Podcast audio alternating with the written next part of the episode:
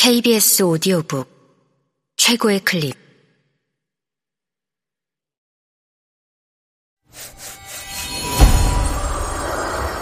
KBS 오디오북.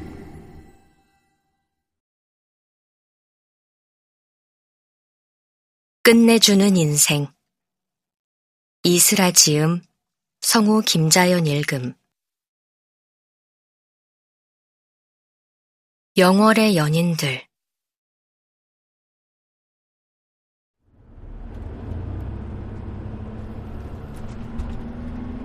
1997년 관광버스에서 어린 내가 자다 깨다 한다.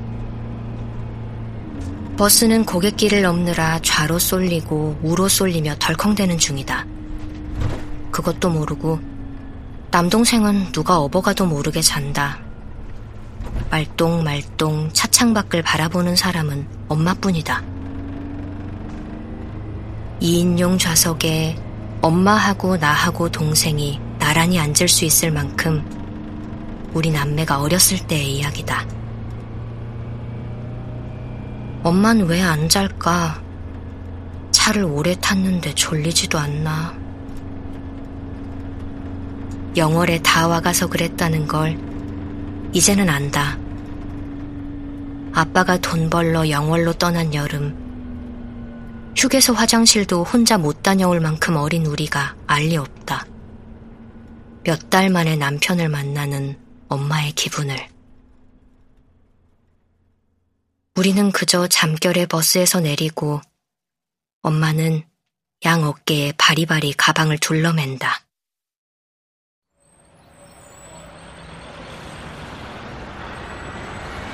한산한 버스 터미널, 출구 쪽에 한가한 택시들.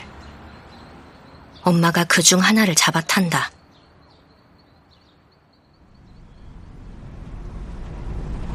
험하고 아름다운 절경 속으로 택시는 들어선다. 그제야 차창 밖을 바라보는 동생과 나. 여기가 동강이야. 너무 멋있지?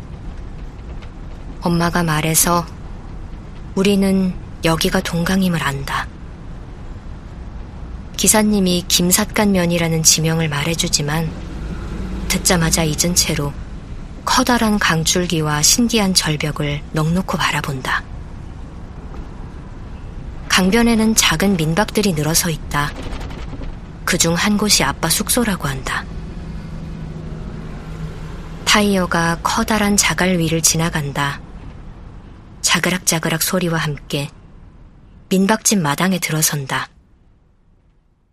어린 남매와 세 개의 짐가방을 챙겨 내리는 엄마. 주위를 둘러본다. 매미 소리도 나고 강물 소리도 난다. 한여름의 땡볕이 우리 정수리를 내리쬐다. 그리고 저 멀리 보이는 익숙한 사람. 우리가 아는 아빠보다 훨씬 더 까무잡잡한 아빠가 걸어온다. 무얼 했기에 저렇게 온몸이 그을린 걸까? 무엇 때문에 산 넘고 강 건너야 볼 수 있는 곳에 와 있는 걸까? 우리는 아빠를 부른다. 아빠는 웃는다. 이때 우리 뒤에서 엄마가 어떤 표정을 지었던가. 보지 않아서 기억할 수도 없지만, 이제는 안다. 내가 엄마랑 비슷한 나이가 되었기 때문이다.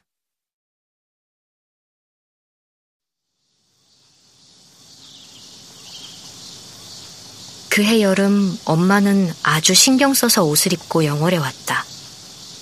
오랜만에 만난 엄마랑 아빠가 약간 쑥스러워 했다는 것도 지금은 알겠다.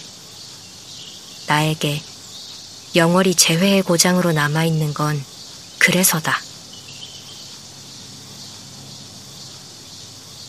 아빠가 일하는 동안, 그러니까 아빠만큼이나 그을린 남자들과 함께 보트를 옮기고 여행 온 이들을 강가에 데려가고 구명조끼를 입히고 보트에 태우고 노를 저어 떠났다가 무사히 돌아오는 동안 엄마랑 나랑 동생은 한가하였다. 일 없이 괜히 고씨 동굴도 가보고 그랬다. 헬멧을 쓰고 들어간 동굴은 생각보다 깊고 어두워서 엄마가 긴장했던 게 생각난다. 고시 동굴을 빠져나오면 긴 다리를 건너게 되는데 다리 중간엔 컵을 파는 가판대가 있었다. 지나가는 사람의 사진을 찍은 뒤 즉석으로 컵에 인쇄해서 주는 곳이었다. 우리 모습이 새겨진 세상에 하나뿐인 컵이 탄생될 수도 있는 거였다. 그 컵을 너무나 체험해보고 싶었건만 엄마는 돈을 아끼려고 그냥 가자 했다. 나는 속상해하며 다리를 마저 건넜고 민박집에 도착했을 때쯤엔 거의 울상이 되었다. 마침 강가에서 돌아온 아빠.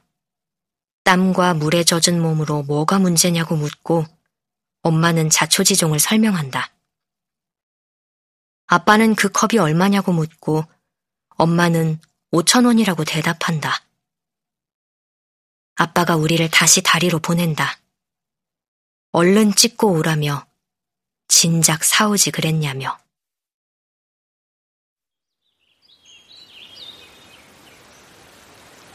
엄마가 한숨처럼 웃고 우리 남매는 웃으며 다리를 건넌다. 다리의 중간에는 아까의 그 가판대가 아직 있다. 주인이 디지털 카메라를 들고 저기 서보라고 한다. 엄마가 가운데에 서고 우리 둘은 엄마 품에 안긴다. 나는 울다가 웃게 된 얼굴로 카메라를 본다. 찰칵. 세 사람 뒤로 동강이 펼쳐진 사진이 직사각형 모양으로 컵에 박힌다. 그 컵이 어디 갔는지도 모를 정도로 시간이 흘렀다. 그 사이 나는 작가가 되고 내 동생은 음악가가 되었는데 그것은 엄마가 더욱더 엄마가 되고 아빠가 더욱더 아빠가 되었기에 가능했던 일이다.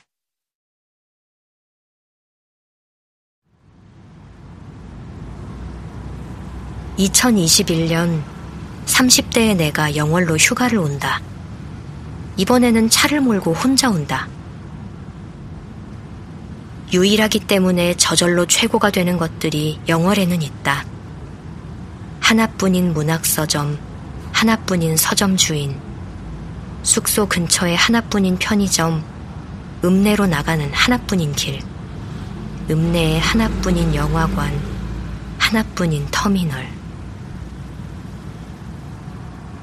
그곳들을 드나들 땐 비교를 멈추게 된다. 날마다 영월 최고의 무언가를 발견하고 이렇다 할 고민 없이 잠든다. 한가로운 낮에 읍내로 나가면 무심코 지나칠 수도 있을 만큼 자그마한 문학서점이 하나 보인다.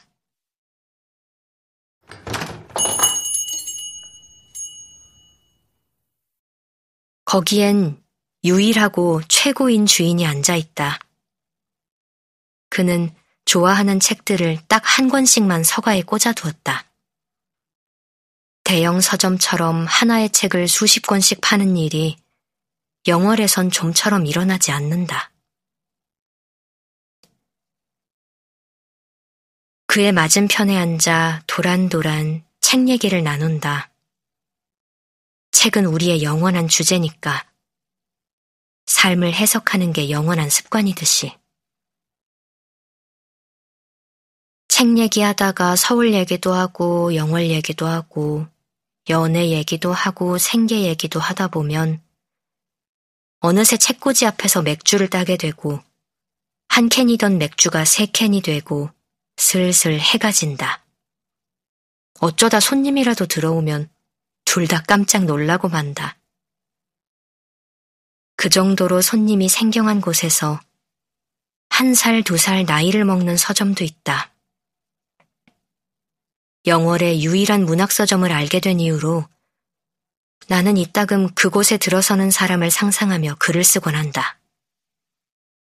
먼 곳에 있을 고독한 독자를 떠올릴수록 더 고운 이야기를 만들고 싶어진다.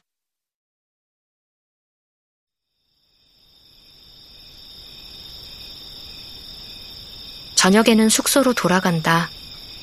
숙소는 200년 된 기와집이다.